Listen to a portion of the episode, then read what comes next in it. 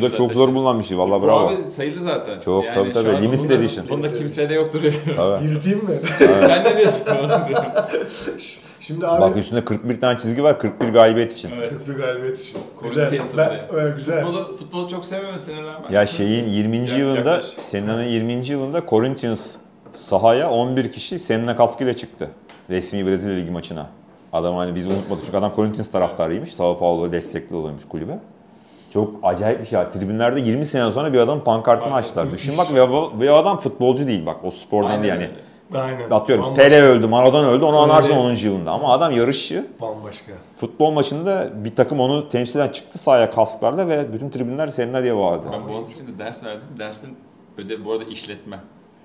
Şey neydi biliyor musun? Ödev. Seninle 2010 filmi var. Aha, Onu biliyorum. izleyecekler ve özet yazacaklar. Vay baba süpersin ya. Abi şöyle yani orada o düşüş kalkış bilmem ne işletme hani kariyer hayatı adamın inanılmaz bir kariyeri var. Çok güzel düşüyor kalkıyor yani.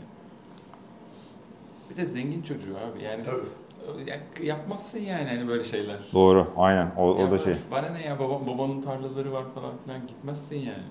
Teşekkür ederim tekrar bize. Ne demek? Keyifle. Başlıyoruz o zaman. Hadi.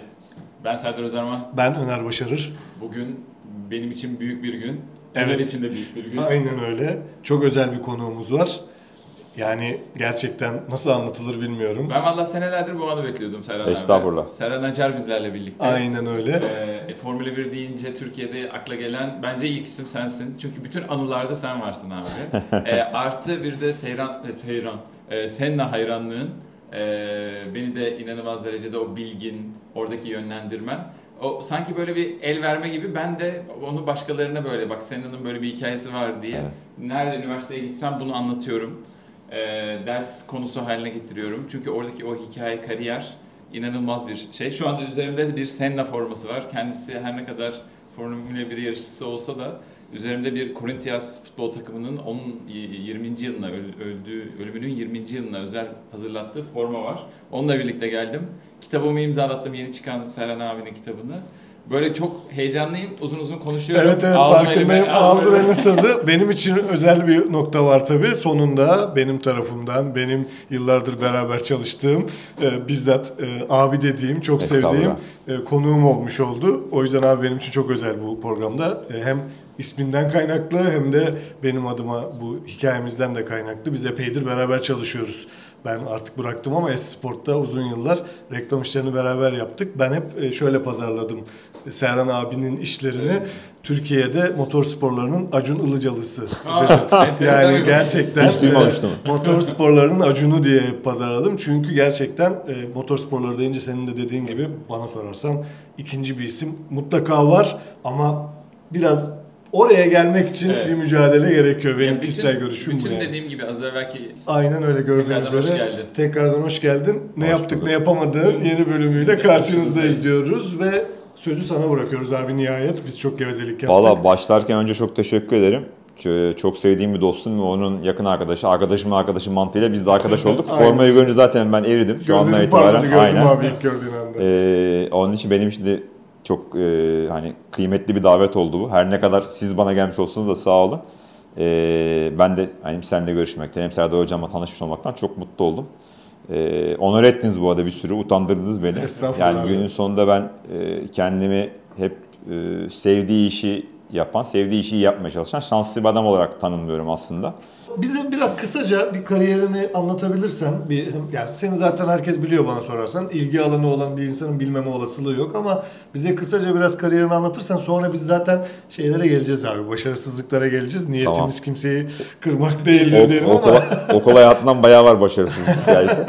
Şöyle, e, ben aslında elektrik mühendisiyim. E, şu an 44 yaşındayım. Evli ve iki çocuk babasıyım. İngilizce biliyorum. Şimdi milletvekili CV'si gibi oldu ama. e, aslında 2000 senesinden bu yana ağırlıklı otomobil sporlarıyla ilgili işler yapıyorum. Ne mutlu ki. Yani hobi olarak başlayan, amatörce başlayan bir şey. Önce yarı zamanlı sonra tam zamanlı. Hatta 24 saat neredeyse yürüyen bir iş haline geldi benim için. O açıdan söylediğin gibi e, ben aslında insanların tanıdığı kadarıyla televizyonda yarış anlatan adamım. Az- Fakat Formula 1 anlatmak senin gayet iyi bildiğin gibi benim hiçbir zaman ana işim ya da tek işim olmadı. Evet, evet kesin. O benim için hep bir hobi, işte yan iş, hafta sonu eğlencesi, akşam taksiye çıkıp ekstra para kazanmak gibi bir şey. Ee, benim mutlaka hafta içi bir beyaz yakalı işim oldu. Ee, ilk 13 sene e, okuldan mezun olduktan sonra okulda bayağı başarısız hikayem var orayı anlatabilirim. Oto, e, Otomobil Sporu Federasyonu TOSFET'te işte en küçük çalışan olarak girdim part time, yarı zamanlı. Genel sektör olarak buradan kovuldum. Zamanı e, onu da anlatırım. Oraya da soracağız abi. Ee, sonraki e, 7 sene e, Türkiye'nin en eski aydınlatma üretici fabrikasında satış müdürlüğü yaptım. Yani bir anda elektrik mühendisliğine ve led ve aydınlatma Geri sektörüne dönmüş Bir oldum. Hatta ilk defa girmiş oldum aslında Evet, hiç yapmamıştım daha bir önce. yapalım şunu bakalım dedim. Evet ama yani ilk defa bir ticaret yapmaya çalıştım. Dünyanın ne kadar pis olduğunu gördüm. Kendimi çok daha fazla öğrendim. Yani insanları öğrendim öyle söyleyeyim. Ee, sonra 2020'den bu yana da iki buçuk senedir tekrar federasyona genel sektör olarak yani aslında bıraktığım daha doğrusu kovulduğum koltuğa geri dönmüş oldum.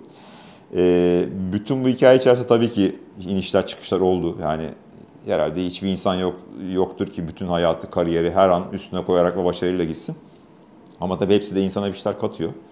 Fakat topluğa vurursam ben aydınlatmaya dahil hep sevdiğim ve hani keyifle işe geldiğim bir takım şeyler yapmaya çalıştım. O çok önemli benim için. Yani ben 23 senedir tam zamanlı çalışıyorum.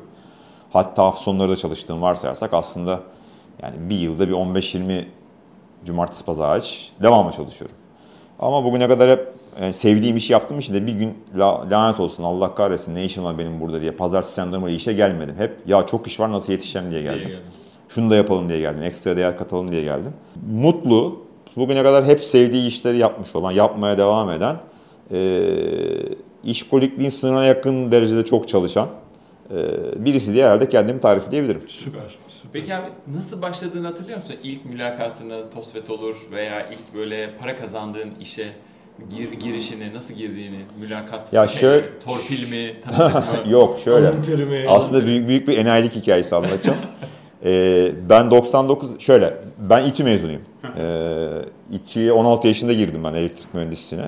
O yani bizim fakültenin en genç e, kazanan insandım. Ben aslında makine mühendisi veya inşaat mühendisi istiyordum. Çünkü babam ve amcam inşaat mühendisi. İnşaatlarda ya hafta sonları gidiyorduk hani çocuğu iş yerine götürmek gibi. Okul Er- seçimi aile mirası yani. Evet itiyor gerçekten öyle. Ee, erkek çocuklar için şantiye muazzam bir yer yani. Kepçeler, traktörler, Tabii, tabii, kamyonlar, beton pompaları falan muazzam bir yer yani. Ee, baba mesleği inşaat olmasa da makine mühendisi araba merakından. Yani benim çocukluktan bana acayip bir araba tutkum ve sevdam var ama bu böyle bir çılgınlık seviyesinde yani hani e, ailemizde de araba yoktu bu arada. Hani benim bir rol modelim de yok. Bir amcam dayın gibi hani gazlayacak beni bindirecek falan. Üstü açık bir Evet şey ben öğreniyorum ehliyet alana kadar bizim ailede arabamız da yoktu.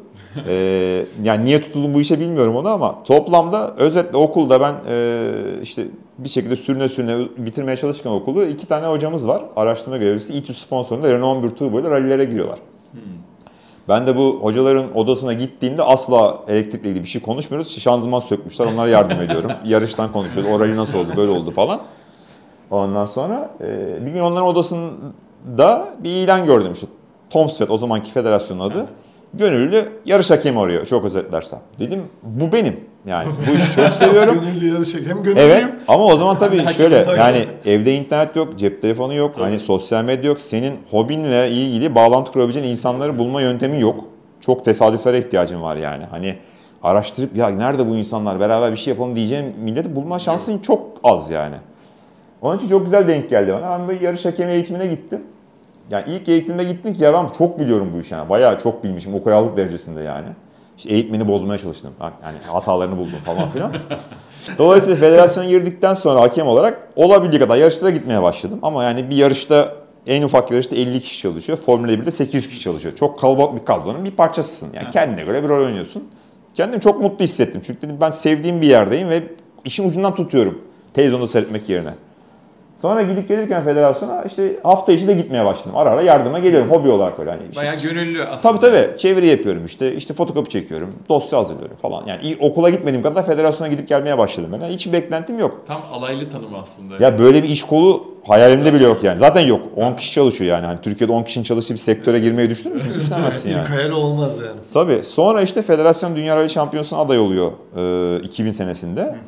Ee, ondan sonraki adam, adım da Formula 1 hayali var. Çalışılıyor bu arada arka planda. Yani hayal değil ama yeni başlayan bir proje gibi kağıt üzerinde. Federasyona da işte yani işte bilgisayar bilen, İngilizce bilen, sabaha kadar çalışacak, para istemeyecek. İşte yarım akıllı biri gerekiyor çok kibarca anlatayım. Para istemeyecek kısmı Ha, çok yani diyorlar ki şey en çok gidip giden buna sorulup sağ olsunlar. Bana bir part time iş teklifi geldi. Ben de üniversiteyi bitirdikten sonra askere biraz geç gitmek için master'a girmiştim. O zamanlar şimdi paralı bedelli askerlik falan da yok. Dedi hani biraz oyalanacağım bir süre de var. Dedim tamam yani yarım günüm boş. Yani ve hani zaten ben kendi kendime buraya geliyorum. Geliyorum. Komik de olsa bir para da verecekler bana. Öyle bir girdim. işte parmağı hani elini verip işte bütün kolunu kaptırmak gibi. Hikaye öyle başladı. Süpermiş. Ee, as, hatta şöyle oldu. Hemen 3 ayda benim bütün hayatım değişti. Onu da çok kısaca anlatayım. İşte ben Şubat 2000'de federasyona çalışmaya başladım. Mart ayında NTV F1 Racing Formula 1 dergisini çıkartmaya karar veriyor. Federasyon arıyorlar. Diyorlar bize yarışlardan anlayan çevirmen lazım. Hani jargonu bilen falan. Mümtaz Bey o zamanki federasyon başkanı. Bende çok emeği vardır. Birçok kapıyı o açtı bana sağ olsun. Ee, diyor ki bende bir çocuk var yeni başladı. Çok da hani deli gibi uğraşıyor. Manyak biraz da. Yollayayım belki yapar diyor. Bana benim sahafların eski sayılarını bulduğum dergide çevirmenlik işi geldi. Gene hobinin hobisi geldi. Evet İngilizcem de öyle süper falan değil yani. Ama hani dedim reddedemem ben yani. Bugüne kadar da bir işi böyle... Çeviririz. Çeviririz ya. Ee, evet aynen. Beceremem deyip çekildiğim bir iş olmadı. Kendime güvenim vardır her zaman. Dedim hani o yapıyorsa ben de yaparım diye baktım hep. İşte çevirmenlik işte yavaştan başladı. Tam bir ay sonra benim çocukkenki veya ortaokul, lisedeki hayalim bir gün televizyonda yarış anlatmaktı. Çünkü hem maddi imkanlardan hem Türkiye'deki şartlardan yarışçı olamayacağımı anladım çocuk yani gençlik yaşlarında. Yani bu çok farklı bir kul var.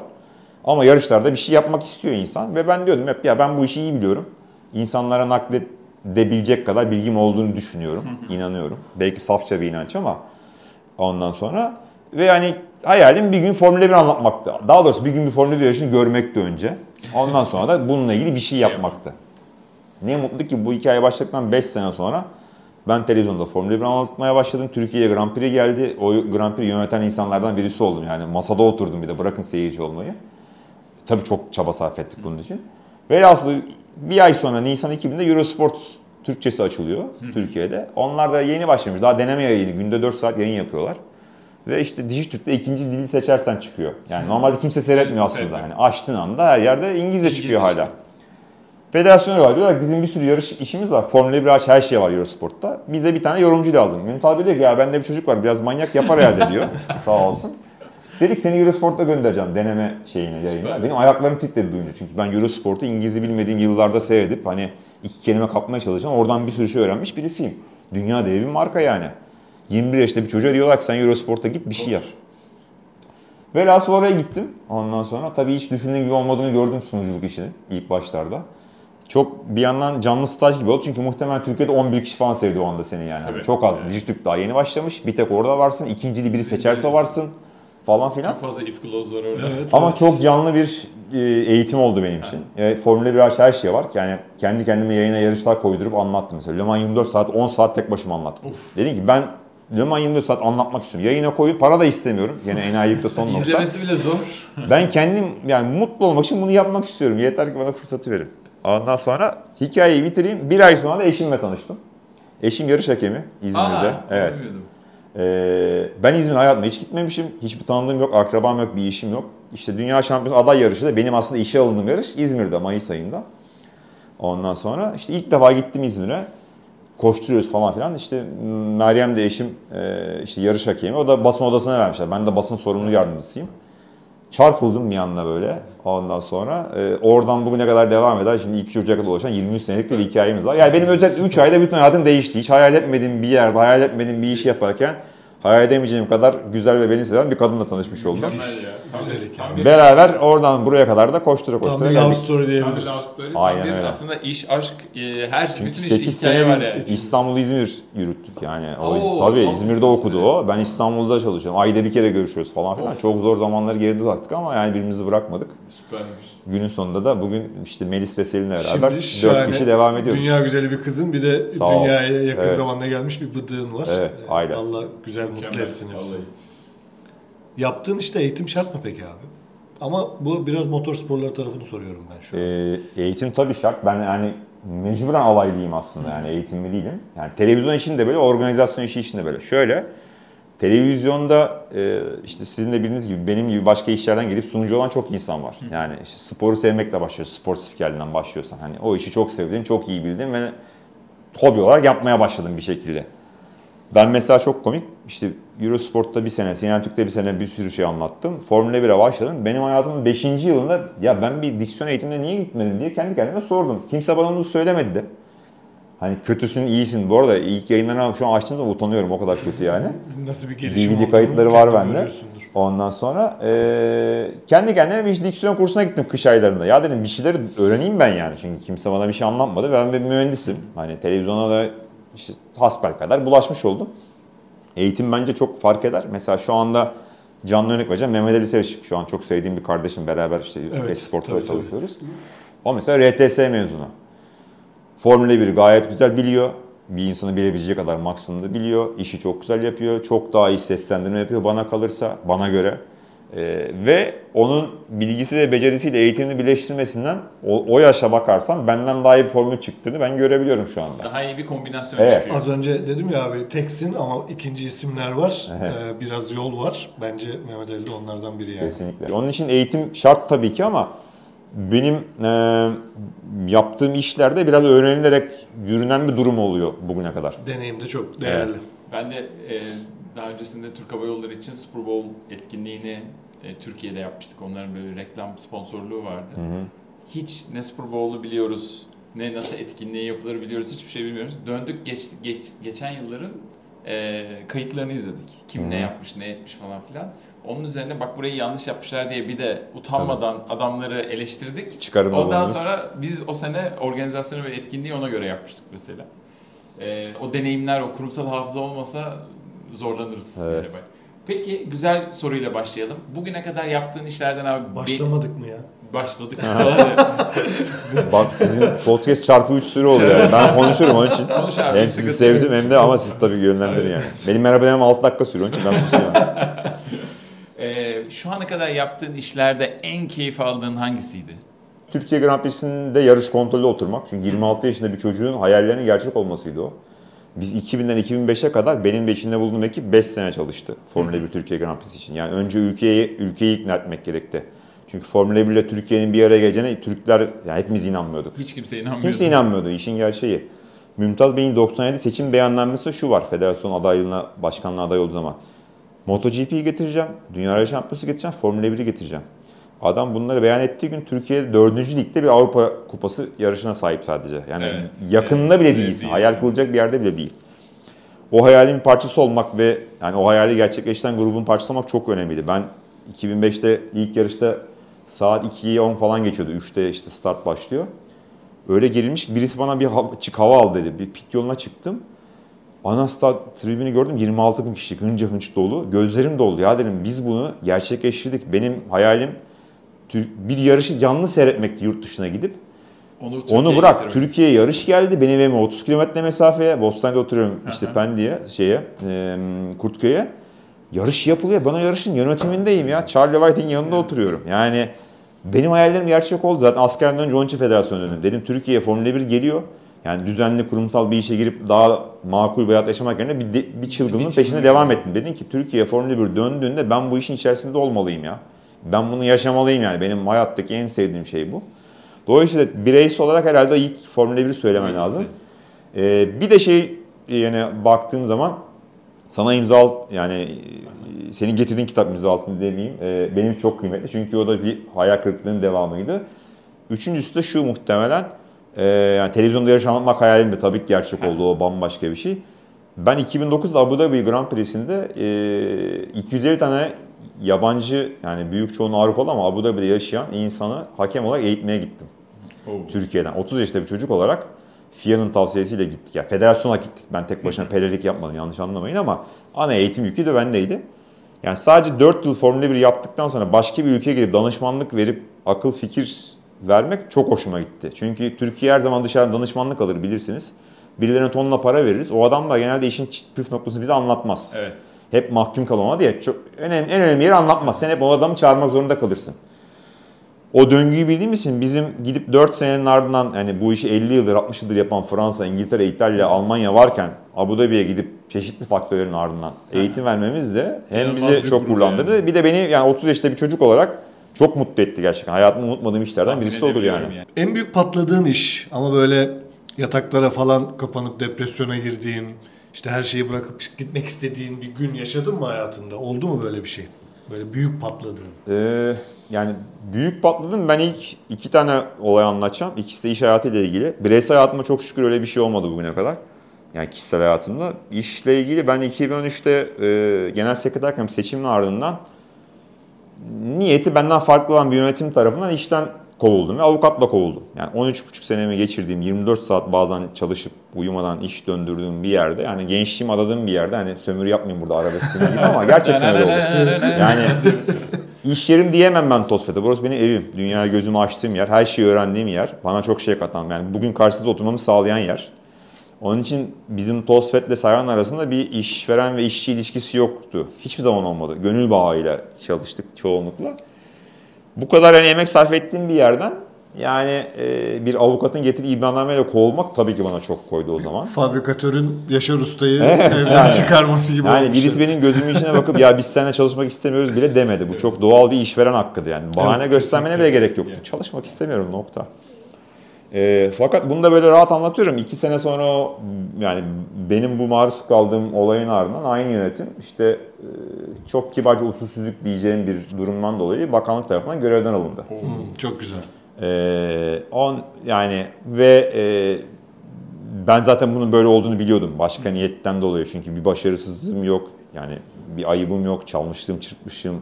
Haşa tabii ki yok. Ondan sonra Ama düzene engel olma var diyelim. yani ol- olma ihtimali var diyelim. Ve benle beraber yani birkaç arkadaşım daha işten çıkarılmış çok haksız şekilde. Onun hak, onun yani manevi olarak hakkın teslim edilmesi bu böyle bir şey olmadı. Hadi abi sana bir özür dileyin falan tabii ki olmadı ama manevi olarak kendini iyi hissettin. Ya tamam bak ben bir haksızlığa uğramıştım ve bunu devlet bir şekilde ortaya çıkarttı kısmı e, önemliydi benim için. İkinci kısmı da o ben ne yaptım kısmı pandemide ben aydınlatma işinden istifa ettiğim zaman oldu. Hayatında su satmamış bir adamı çift tane milyon euro ciro döndüren bir şirketin başına satışçı olarak getirdi. Yani sorumluluğu düşünebiliyor musun? 130 Kesinlikle. kişi çalışanlar var. 4 ile çarpsan 500 kişinin kendi ekmeğimden, ekmeğinden sorumluyum.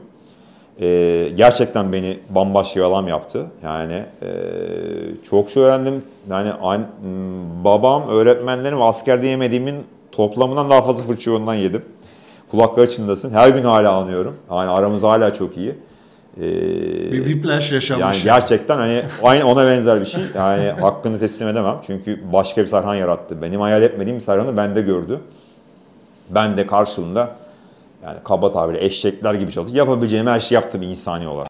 Bu e, özellikle o ilk girdiğin girdaptan diyeyim. Nasıl çıktın? Hani böyle e, moralin bozuldu.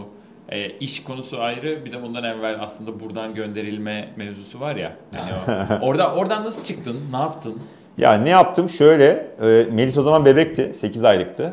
Çok büyük bir eğlence evde bebeğin olması. Bir kere o bizi kesinlikle. çok şey tuttu. O zaman benim hmm, yani DS Smart'la çok iyi bir finansal anlaşmam vardı. Gerçekten çalışmasam olurdu. Ha süper. Yine borcum harcım da yoktu çok şükür. Sen aslında ikinci işle zaten Evet. psikolojik olarak Evet şey yani hem şey me- meşgul de oluyorum bir yandan. Bir daha bir şey oldu. Yarış dünyasından ve dışarıdan benim 15-20 gün içerisinde 7 tane teklif geldi bana. işte O da moral veriyordu. Evet. Dedin ki ben boşta kalmayacağım abi onu gördüm. Onun içinde e, hani doğru yeri seçeyim diye uğraşırken e, dedim zamanım da var. Hani ben gideyim, görüşeyim, benim ederim ne, insanlar bana ne rol biçiyor, neler yapabilirim. Ama masada da o kadar çok iş vardı ki o da beni rahatlattı. süper. Hani daha doğru olan aslında en seçmem gerekeni bekle seçtim ben aydınlatma Sen işiyle. hazırlıklıydın aslında. Yani Evet. hazırlıklı derken böyle bir şey olmasını beklemiyordum belki ama günün sonunda backup'ların Bir konfor var. alanım vardı Var, kendime yarattım. Buradan o zaman şunu söyleyebiliriz. B planı, C planı hayatta Evet, olacak. evet Cepte ya. duracak. Ferler'in yaptığı gibi. Aynen. Mesela, aynen. Cepte duracak ki böyle anlarda Evet. direkt çıkabilelim. Abi az evvel sen Sergen dedin. Şimdi benim hep bir be- e, böyle karşılaştırmam, benzetmem vardır diyeyim. O benzetme speküle mi ediyorum, şu anda kavga mı çıkacak bilmiyorum ama ben James Hunt'ı Sergen'e, Evet. e, Prost'u Hacı'ye, e, Alex'i Senna'ya, e, Lauda'yı da Rıdvan'a benzetirim. Wow. Çünkü şeylerden ötürü. Rıdvan e, sakatlıklardan ötürü. ne dersin? Var Wow. benzerlik var mı? Valla çok yani ilk duyduğum anda bayağı oturdu yani karşı, karşılaştırma. Süper. Hacı mı Alex mi peki? Burada tabii ki de Alex'ten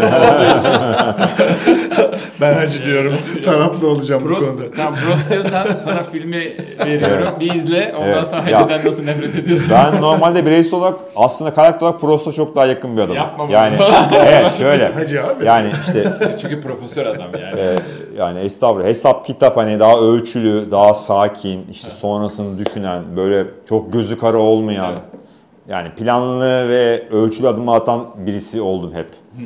Ama belki de onun için senin de bana daha cazip geldi. Geliyor. Çünkü insan şey yapar ya kendine olmayana öykünür yani. O Evet. yani ulan böyle olsaydım keşke Ne dersin. kadar güzel olur Senin de tam tersi daha muhtemelen daha büyük bir doğal yetenek var işte daha gözü kara işte daha tehlikeli daha kahraman var yani şövalye gibi çarpışıyor vesaire işte düzene karşı çıkıyor filmde o kısmı da var. Ee, Senna'nın filminde. Onun için belki de senin hayranlığın daha gelişti. Bir de tabii hayatını kaybettikten sonra onun tabii konumu daha farklı oldu yani. Aynen. Yani normal bir kariyeri bitirip yaşlanıp hani emekli Ayrılmak. ayrılsaydı belki bugün kadar efsane olmazdı. Bugün çünkü yani Senna'nın hikayesi çok inanılmaz geliyor bana. Abi günün sonunda bu adam bir sporcu. Dünya şampiyonu da olsa bir sporcu. 29 sene oldu öleli sene. 30 sene oluyor. Hala Hala kendi sporunda dünya çapında en çok bilinen insanlardan birisi. Bambaşka bir ülkeler. Senin üzerine Senna'nın şu an forması var. İşte Türkiye'de biz bir kitap çıkarttık. Adam öldükten 29 sene sonra. Hala bir etkisi var. Bu artık bir sportif heyecanla açıklanabilecek bir etki değil. Çünkü yok sahada yani. Ama onunla işte ve, Türkiye için konuşsak insanların Formula 1 meraklarının neredeyse hiçbiri Senna'yı seyredemedi. Ya çok az kısmı seyretti. Evet, Türkiye'de canlı yayın yoktu. ucuna. 95'te başladı Tür- Türkçe canlı yayınlar. Çok çok az insan onu görebildi televizyon ekranında yarışırken. Onun için de buradaki hikayesinin hala bu kadar biliniyor ve tutkuyla takip ediliyor olması beni çok e, halen şaşırtıyor. Yani 1 Mayıs'ta dünyada yarış dünyası yası ilan ediliyor neredeyse hala ben dahil paylaşımlar onlar bunlar vesaire. E, işte hala işte McLaren otomobil üzerine logosu var. Hani Evet. hayatını kaybettik 29 sene sonra. Adam hala Brezilya'da bir sürü çocuğu okutuyor. Başlattığı bütün girişimlerle Vakıflar. birlikte. Ondan sonra. Hala bir sürü insan üzerine kıyafetleri var. Bugün Formula 1 pistine git. Yani düşünsene 29 sene önce hayatını kaybetmiş bir efsane futbolcunun formasını bugün görmüyorsun Aynen. abi. Adı anılmıyor çok fazla. bir duvarda re- resmi var. Yani resmi derken Başka şey ülkelerde bak Brezilya dışında Japonya'da Japonya Grand Prix'e git kocaman evet. standları oluyor. Ondan sonra bahsettiğim gibi Silverstone'da şimdi seninle vakfı biraz daha çalışıyor ama 10 yıl evvel de böyleydi yani. Başka ülkelerdeki hikayesi de çok ilginç. Yani çünkü bu adam çoktan unutulmalıydı aslında. Tabii. Öldüğü zaman internet yok dünyada çok fazla. Yani sosyal medya yok, çoğumuzda bilgisayar yok. yani. Ama abi iki şey söylediğin söylediğin Evet. iki şey aslında bunu tamamlıyor. Bir düzene karşı çıkan adam olmak, bir de o düzene karşı çıktığı sırada hayatını kaybetmiş olması. O Evet. dönemde. Mesela Yani- ben şeye de senin benzetmelerinden bambaşka bir benzetme yapacağım. Ben de Deniz Gezmiş'e benzetirim mesela. Evet. O zaman. Düzene karşı çıkıp o çıktığı sırada trajik Sonuna bir kadar gitmek. e, sonunda e, bugün hala Deniz Gezmiş'i konuşuyorsak iki gündür de Deniz ismi Evet ortaya e, çıkıyor. aynen her yerde Deniz. Valla bu buraya girersek çıkamayız. Çıkamayız yüzden bence de. Aynen şey öyle. olur. Abi bir sorumuz var yine. Aha. Bir sürü sorumuz var. Bir tanesi Tamam. de en sevmediğin iş hangisiydi? İsmini vermek istemediğim bir akaryakıt firması beni delirtti. Sen gayet iyi biliyorsun. Onun seslendirmesine gerçekten nefret ederek yaptım. Çünkü çok büyük bir ukalalık ve terbiyesizlik çıktı karşıma. İs, marka ismi geçmiyor Tabii ama geçirmiyorum. Aynen Aynen. senin gayet iyi bildiğin bir hikaye. İki Aynen. yıl evvelki bir hikayede Allah kahretsin dedim yani. O yüzden sordum abi zaten. Ve hani kanala ve sana olan sevgim ve saygımdan yaptım. Ee, hala böyle şey hani duyunca böyle tüylerim diken Çok diken mu oluyor. revizyon verdiler? Başka ukalalıklar oldu öyle Çok söyleyeyim. ukalalıklar Yani. Revizyon oldu. değil. Revizyona Çok. ben sıkılmam o sonuçta işin bir parçası işin da. parçası. Ama çok Biraz ben hadsizlik vardı. Ben de işin bizzat o içerisinde. yüzden sordum. Hani iş ortaklıklarından da olabilir Tabii, diye. evet. Tamam bunu da güzel cevabımızı almış, ol- almış olduk. Her sabah kalktığında böyle kendini motive ettiğin bir cümlen var mı? Veya zor günlerden önce? Yok ama hep ulan çok iş var diye geliyorum işte. Yani. Benim motivasyonum mu diyorsun? Gece yatarken de gece yatarken de yani bir yerlerde hep mesela bu hafta hep her hafta bir sürü başka iş çıkıyor. Burası federasyon olmanın güzel tarafı dinamik bir iş yapıyoruz. Yani yarışlara göre yaptığın iş değişiyor yani. Ben her hafta her pazartesi aynı işi yapmıyorum. Tabii ki rutinler var ama çok değiş değişebiliyor. O biraz bizim işe heyecan ve motivasyon katıyor ama gerçekten öyle bir kendimi motive etmeye gerek olmuyor. Çünkü çok sevdiğim bir işi yaptığım için televizyonda da öyle. Yani ben pazar günü ben işe gitmiyorum Espor'da. Ben eğlenmeye gidiyorum. Yani mutlu olmaya gidiyorum. Peki abi gizli bir kahramanın var mı? Gerçek olabilir, hayali olabilir. Bir, bir, bir konuğumuz İlker Yeğen Ay dedi mesela yani o hoşumuza gitti. Ay'a çok. bakıyorum ve oradan O benim gizli kahramanım konuşuyorum falan. Gizli kahramanım ay dedi yani. Her şey olabilir yani. Var mı bir gizli kahraman? Yani idol gibi aldığım öyle kahraman gibi aldığım birisi muhtemelen yok ya. Senin hayatı bu işle ilgili bağım var hani onun şu an odamda da fotoğrafı var. Evet, İşte anahtarlı her an her yerde gördüğüm birisi. Ee, yani böyle devamlı gözümün önünde olup hani öykünlü birisi yok gibi muhtemelen. Abi peki iş hayatında hayatta yapmam diyerek yaptığın bir şey oldu mu? Yaz aylarında federasyona short tişört sandaletle geliyordum. Yani işe. Çünkü spor işi yapıyoruz, eğlencelik bir iş yapıyoruz. Hani benim öyle bir çok resmi bir rolüm yok o zaman böyle. Daha arka planda bir rolüm var. Ya bazen görüyordum mesela böyle işte bir yere gidiyoruz. İşte evinde evrak çantası, takım elbise, kravat, plazadan çıkmış adam belli ki. Ya diyorum ben bu rolle bu adamlara dayanamam yani böyle bir şey girsem. Hayat beni oraya götürdü abi. Ben bu dediğim lafları 2-3 sene sonra yedim. Ya. Kravatımı İşte taktım, aslında- takım elbisemi giydim, evrak çantamı aldım. Mimarların ofislerinde dolaşmaya başladım. İyi bir cevap oldu bence. Fuarları falan filan. Peki abi işten eve gelip kendini yediğin oldu mu hiç? Bu mesela bence bu elektrik işinde olmuş olabilir. Çok oldu. Çok. Ben bu Çok. cevabı niye vermedim de niye söylemedim Çok gibi oldu. böyle. Ben bu fırçayı niye yedim? Yani tabii tabii. Cenk abiden özellikle kulak kaçınması. Ama hepsi haklıydı. Ya da çok büyük çoğunluğu haklıydı. Hep şuna baktım ben. Ben iğneyi böyle çuvallayıp kendine bak, aynaya bakmayı severim. Mesela bugün aynaya baktığımda hep ben derim lan ben çirkin bir adamım yani. Yok abi çok Baktığın zaman. Ee, eleştiririm kendimi ve eksiğimi görürüm. Onu da bir daha düzeltmeye çalıştım. Onun için evde döndüğümde mesela beş karış suratla böyle Meryem çok söyler. Bembeyaz yani kalp krizi geçirme aşamasında bir şekilde geldiğim oluyor. Atıyorum milyon euroluk iş kaybettik o gün. Hayatında hiçbirinden intikam aldın mı? İş hayatı şey olur. Bu arada bu intikam böyle sert bir intikamdan bahsetmiyoruz. Ha. Yani Olabilir şey de bu olabilir. arada, Bu, arada karşı tarafın hiç haberi de olmayabilir. Ya bak gördün mü falan filan dediğim böyle. Yok ama şöyle oldu. Ee, ya ben buraya geri döndüğüm zaman 7 sene sonra e, gerçekten daha büyük bir itibarla döndüm. Ee, gerçekten intikam almak için dönmedim buraya. Çünkü zaten hani bir şekilde benim o tatsız yaşadığım insanlar yoktu burada. Yani ben işe gelip bana bunu yapanları kovacak diye motivasyona gelmedim. Zaten yoktu. O defter kapanmıştı. 5 yıl olmuştu üzerinden. Yani 2015'te 2020'ye kadar. Ben 2013'te buradan ayrıldım. Kovuldum. E, fakat şunu gördüm. E, o beni gerçekten mutlu etti. Yalan söylemeyeceğim. E, ben federasyona başladığımda otomobil sporu camiasının neredeyse bütün paydaşlarından günler süren telefonlar geldi. Yani yarış takımları, yarışçılar, şampiyonlar, gazeteciler, kulüp başkanları, bizim eski görevliler, benim eski çalışma arkadaşlarım, sponsorlar, eski federasyon yöneticileri. Dedin ki ben gerçekten bugüne kadar boşa kürek çekmemişim. Çünkü 7 senedir ortada olmadığım bir yere geri dönüyorum. Yani çok rahatlıkla unutulmalıydım aslında. Belki de. Evet hani belki televizyonda olduğum için unutmadı insanlar vesaire. Ama sadece o değil yani. Ben sonuçta buradaki ilk 13 yıllık bölümümde de yani kaba tabirle çok çalıştım. Eşekler gibi çalıştım. Yani hep işin hakkını verdim. Emeğimi hiç esirgemedim. Ve, Ve o vermeyenler de iki sene o- sonra kendileri gitti. Ve e, ve o hep şeyi nasıl söyleyeyim? Hakkını vermenin bende iç huzurlu olduğu, rahatlığı oldu. Dedim ki ben tamam yapmam gerekeni yaptım sonuna kadar. Belki de insanlarda hala o bir hafızalarda kalmış yani. Onun için geri döndüğüm zaman şunu gördüm ve gerçekten mutlu oldum. İntikam gibi değil ama dedim bak ben boşa kürek çekmemişim bu kadar yıldır.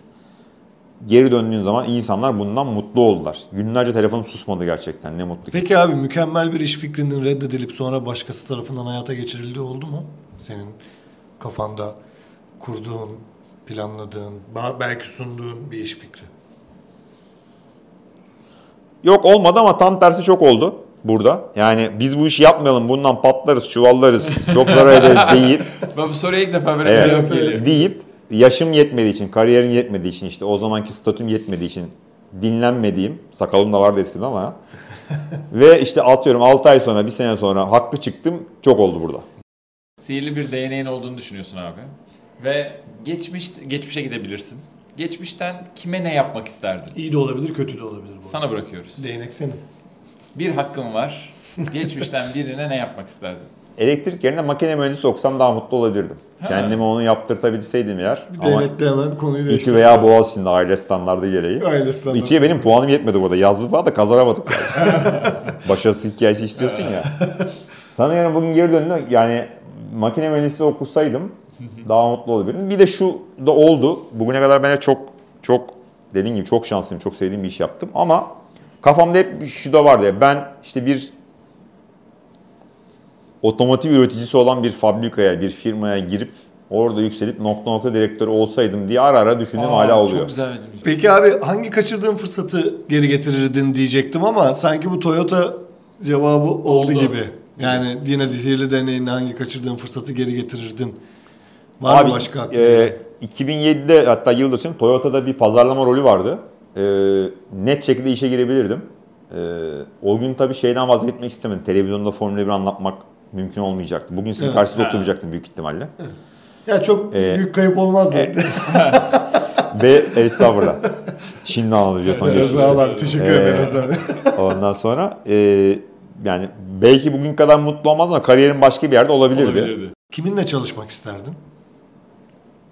Geçmişten de olabilir, gelecekte de kurguladığın bir şey olabilir bu arada. Ama Yarış organizasyonunda şununla. hiç öyle bir fırsat denk gelmedi. Charlie Whiting ve FIA takımına dahil olabilecek kadar o işi yaptığımı biliyorum. Yapabileceğimi biliyorum ama hayat oraya beni götürmedi. Mesela şöyle bir şey oldu. Yıllar sonra Charlie Whiting hayatını kaybetti 2019'da. Şu an FIA'nın onun adına açtığı bir eğitim programı var. Federasyonlardan işte birer tane aday istiyorlar. O eğitime katılıyorsun. Gerçekten başarılı bulunursan dünyanın her yerinde adamlarla yarışıyorsun. Seni işte 10 kişilik bir eğitilen takıma alıyorlar. İşte Le Mans'a gidiyorsun, işte Formula E'ye gidiyorsun, Formula 1'e ve hakikaten sivilirsen senin o takımda profesyonel çalışma şansın var. ben burada çalışırken öyle hiçbir şey yoktu. Yani FIA kanalında da böyle bir eğitim Ha. yoktu. Artık yaşım geçti, 44 yaşındayım.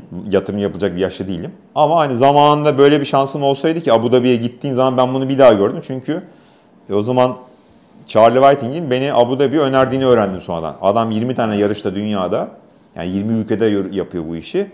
Hani diyor ki muhtemelen en az paraya, en az adamla Türkler yapıyor bu işi. En efektif şekilde. Adamın yanında ben oturdum işte. Ben de muhabbeti daha fazla ve hani birebir ne yaptığımızı yıllar boyu gördüğü için. Sonra da onun önerisiyle beni çağırdıklarını öğrendim. Kendi işinin Davos'undasın. Diyelim ki Çok Davos. oldu. Peki. Tabii. Ha, Ve konuşmacısın. ha. Yanında kiminle konuşmak isterdin? Herhalde Charlie Whiting diyeceğim ya. Hmm. Eski Formula 1'in Okey. direktörü. Birlikte. Ondan çünkü çok şey öğrendim yani. Tabii şöyle biz şimdi yanlış anlamasın adamla aylarımız da geçmedi. Yani yılda bir hafta beraberdik ama ben Türkiye'den yarışları anlatmaya gittiğim zaman 3 sene 4 sene ben dünya şampiyonası yerinde kovaladım. Neredeyse her hafta görüşüyorduk. Görüşelim. Hatta çoğu zaman insanlar şaşırdı çünkü ben şortla gezen bir tipim ve gazeteciyim oradaki rolümle. İşte Charlie biriyle konuşurken bırakır konuşmayı bana merhaba der konuşuruz ayaküstü. Millet de bakıyor bu çocuk kim hani. Normalde bir gazeteciyle bunun böyle konuşmuyor olması lazım. Çünkü ben onun yamağı gibiydim burada yani. Peki abi mutlaka okuyun dediğim bir kitap. Şu Iron Maiden dinleyin bir kere kesin. Iron Maiden dinleyin. Iron Maiden benim hayatımda çok önemli rolü var. Heavy metal başta ama Iron Maiden çok ayrı. Formula Kitap? 1 tutkuma yakındır yani. Aa, kitap, Senna'nın yeni kitabını aldım. Ya bence de onu şey yapalım. Bunu yeni kitabı. Bunu Evet. okuyun. Bunu da bu arada koymuş olalım. ya Ee, şey zaman geçtikçe. diye, evet. Ayrton Senna. Ee, o Senna'nın gerçekten kariyerinden çıkacak. Yani bir sporcu olarak sporla ilgileniyorsan ki bunu dinleyenler muhtemelen ilgileniyordur. Çok ders var çıkacak. Evet. Ee, bir de işte biz o kitapla şu an çocukların eğitimine bir katkıda bulunmaya süper. Bir de çalışıyoruz. işin güzel Ee, tarafı bir bağış kısmı da var. Onun için ben hani e, para kazanmadığım bir iş bu aslında ama beni mutlu eden bir iş oldu. Bir de Senna'nın hikayesinin gerçekten yarış severler ve spor severler arasında yayılmasını istiyorum ben. Çünkü çok acayip bir hikayesi var. Filmi izlediysen 2 saatte Aynen. tutuluyorsun aslında. Aynen öyle. Film Mükemmel bir olarak da bunu söyleyebiliriz o zaman galiba. Film Senna'nın filmi Senna şey, 2010. evet. Yani direkt senin hayata uysun abi. Biz de bu arada aynı şekilde sen mutlaka okuyun dedin. Biz de mutlaka okuyun diyoruz. Zaman geçtikçe kitabı. Bir de eğer hani imkanı olan varsa yarış severse Monza'ya gidin Formula 1 zamanı. Yani Ben- yaşa kısmında. Ben- Bak Tifosi'nin o heyecanını yani elle tutulan havadaki tutkusunu neredeyse mutluluk bir enerji dalgasıysa orada görüyorsun yani bunu. Hele Ferrari kazanırsa. Tabii arada bir oluyor her zaman olmuyor ama ben 2006 ve 2010'da Ferrari'nin kazandığı yarışları orada anlattım. Birini Schumacher birini Alonso kazandı. Yani 50 bin kişinin start düzünü işgal ettiği gerçekten İtalya'nın bütün kaybını orada attığı anlarda oradaydım. İnanılmaz bir deneyimdi yani. Ben İngiltere'de Hamilton kazandığı yarışları da gördüm. Brezilya Master'ı da gördüm ama o bambaşka bir şey yani. Onun için Tahmin imkan ediyorum. olan varsa Formula 1 severlerden bir yarışa gidecekseniz Monza'ya gidin. Kendine oy veriyorsun abi burada. 10 üzerinden. Tamam. Ee, bugüne kadar başarılı mıydım? Veya kaç 10 üzerinden kaç başarılıydım? Ya çok zor bunu yapmak. Bunu yapmasak olmaz mı? Yap abi. Ya, Çok okuyalık olur ya. Yok yok. Abi, çok Ya herhalde 8-9 veririm diye Güzel, düşünüyorum kendime. güzel. 10, 10 Sekiz çok buçuktan iddialı olur ama. Valla ben de abi yani hayal kısmı ile ilgili bu kadar şey yapınca e, ben de e, senin yerinde olsam kendime en az 8-9 verirdim. Aynen yani. öyle. Hatalarından ders almak Evet. konusunda abi 10 üzerinden. Abi onda eee onlara 9 veririm kendime. Hatam varsa önce herkes önce ben yazarım kimse benim yüzüme vurmadan. Yani yönetim olsun işte patron olsun her kimse. Abi bu olmadı. Farkındayım. Şundan dolayı olmadı. Bunu böyle olduracağız. O zaman bir sonraki soru kendini dövme 10 üzerinden. Onda kesin onun. Çünkü ben şey yapmam. güzel memnun değilim fikir kendimden yani. Şöyle yapılması gerekeni yapmak az önce çok konuştum. Hani eldeki şartlar en iyi yaptık mı? Yaptık. Yaptık. Tamam bu bireysel bir tatmindir ve bir bir başarı ya da eşiktir, bir mutluluk seviyesidir. Ama daha iyisini yaparken yetişemediğiniz, beceremediğiniz bir şey varsa ya ben bunu 10 gün önce düşünseydim bugün burada olmazdı diye dediğim zaman o zaman O kızıyorum kendime. Tabii ki. Niye düşünemedik diye. O Peki. bireysel olarak da. Onun için kendimi dövmeyi severim yani. İntikam alma 10 üzerinden. Orada hiç şeyim yok ya. Kin tutmam ben. İntikam İki. derdim çok yok. 1 2. Evet, çok azdır yani. Peki abi hayallerini gerçekleştirmede 10 üzerinden kaç verirsin? Bence bayağı bir güzel Ba- buralar. Burada iyiyim ya. Porsche her şeyim tamam ya. Evet. O da 9.5 diyelim. O zaman ya böyle şey olsun. Şeyi soracağım abi bu iki, iki sene önce Türkiye Grand Prix'sinin sonunda bir müthiş bir final anlatımım var. Ha, e, Böyle literatüre geçen. Evet. O, o motivasyonu gerçekten o kadar heyecanla dinledim ki ben. O muhteşem bir Ha. andı. Yani onu planlamış mıydın yoksa bir anda o anlatırken o anın duygusuyla Yok, mı şöyle. coştun diyeyim sana? Abi ben tarihe meraklı bir insanım yani. İkinci Dünya Savaşı falan çok seviyorum. Yarışların tarihini de çok seviyorum. Türkiye tarihini de okumaya çalışıyorum. Yani şu an Osmanlı İmparatorluğu ile ilgili büyük bir kitap okuyorum. Atatürk'e tabii ki büyük hayranlığım, büyük saygım var. Hürmetim, minnetim sonsuz. Cumhuriyet tarihini, hani Cumhuriyet kurulduktan sonra işte Türkiye'de neler oldu yani anlamaya çalışıyorum geçmişi.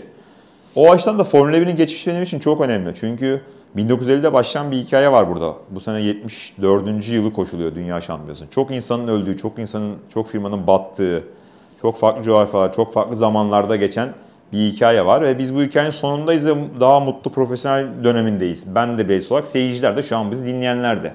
Oturmuş bir organizasyon seyrediyorsun ama başlangıcı böyle değildi. Onun için ben ilk defa şöyle aklıma geldi bu iş. Ya dedim 1950'den bugüne kadar dünya şampiyonu ben zaten 10-15 yıldır 20 yıldır ezbere biliyorum. Yani bugün gözümü kapatsam şu an sayarım size saymayayım ayıp olmasın ama. Dedin ki bir Meksika'da galiba 2017'de yaptım ilk defa. Dünya şampiyonluğuna doğru gideceği belli Hamilton'ın. Dedi ki bunu hani bir şampiyon olduğunu anlatırken es- eski adamlardan da bahsedeyim. Çünkü burada benim babamın bile hayatta olmadığı dönemde başlayan bir hikaye var. O hikayenin son halkasındayız biz. Ama bir sürü yaşanmışlık var. Şa- Dediğim gibi hayatını kaybeden adamlar var. Yani 70 yıllık bir hikaye var yani. Onun hakkını vermek için aklıma böyle fikir geldi. Sonra art, açık konuşayım. Dedik ya ben bir de bunu eğer becerip son turda başlayıp adam damalı bayrağı gelirken bitirebilirsem acayip güzel bir şey olur dedim yani. Bu böyle bir hava atmak için başlayan bir şeydi. Gerçek niyetim şampiyonların hakkını vermekti. Dünya şampiyonlarına. Ondan sonra bu provası yapılan bir şey değil çünkü yapamazsın. Canlı yayındayım yani. Hani Evet, o arabanın turu kaç saniye önce ya da sonra biteceğini bilmiyorum. Ama şunu biliyorum. Benim ortalama bir buçuk dakika sürüyor şampiyonları saymam. Yani pist haritasına bakarak son turda şampiyon olacak olan adam nerede başlarken, neredeyken ben başlarsam bitirebileceğimi biliyorum. Ondan sonra bunu çok soruyorum. ha, Prova mı yaptın? Ya nasıl yapayım prova? Canlı yayında yaptığım bir şey yani. Hamilton'a bir tur dön bakayım. Sayacağım ben deme şansım var mı? Yok at yani. bakalım. Bir tur at bakalım bir görelim. Tur zamanını biliyorum. Benim kabaca konuşma süremi biliyorum. Şampiyonu zaten ezbere biliyorum. Hani bir kağıtta okuduğum bir şey değil o benim yani. Ondan sonra. Dolayısıyla ilk sefer yaptığım zaman gerçekten güzel denk getirdim ve insanların bu çok hoşuna gitti. Benim de ne yalan söyleyeyim hoşuma gitti. Ya dedim bak güzel bir şey yaptım ha yani bir de denk getirdim. Sonra takımları yaptım. Markalar Şampiyonası 1958'de başlamış. Onu da denk getirdim. Dedim güzel oldu bu ya. O kadar güzel tepki geldi ki. Dedim ben bunu niye yapmayayım eğer olabiliyorsa her sene becerebilirsem. O tabii şampiyonun belli olacağı yarış acayip bir gerilim oluyor insanlarda benden çok. Diyorlar abi sayacağım mı sayarsan yetiştireceğim mi? Hep sorular şey abi şu dü- Herkeste gerginlik. Evet, dürümle ayranın son no- yudumunu birleştirdin ve yani bitirdin zamanında. Ondan sonra işte çayla kekin son şeyi falan filan. Abi çok güzel bir final oldu bence. Sağ ol. Çok teşekkür, ederiz. Bize Estağfurullah. vakit ayırdın bugün. Gerçekten uf- küçük bir hayal gerçek oldu diyebilirim. Senin konusuyla ilgili seninle konuşmak, muhabbet etmek, podcast Estağfurullah. yapmak. Odasında seninle posterinin önünde bir de fotoğraf, Fotoğraf Tabii, çekerim. tabii tabii seve seve. Zaten bugün senin için de literatüre geçer Serdar. Ee, çok teşekkür zamanda ederiz bekleriz abi. her zaman, ne demek. Her zaman gelmek isteriz biz de zevkle. Ee, harika bir gün oldu, harika bir diyalog oldu, sohbet oldu. Ee, çok teşekkür ediyoruz dinleyen Normalin herkese. 5 kat uzun olmadı değil mi? Sizin Yok süresi gayet var. iyi şu an. Gayet, Süper. gayet, aynen. Süper ortalamadayız. Eyvallah. Peki Ne yaptık ne yapamadığım bu bölümünde Serhan Acar'la birlikteydik. Önümüzdeki hafta görüşmek üzere. Görüşmek üzere bay bay. Bay bay.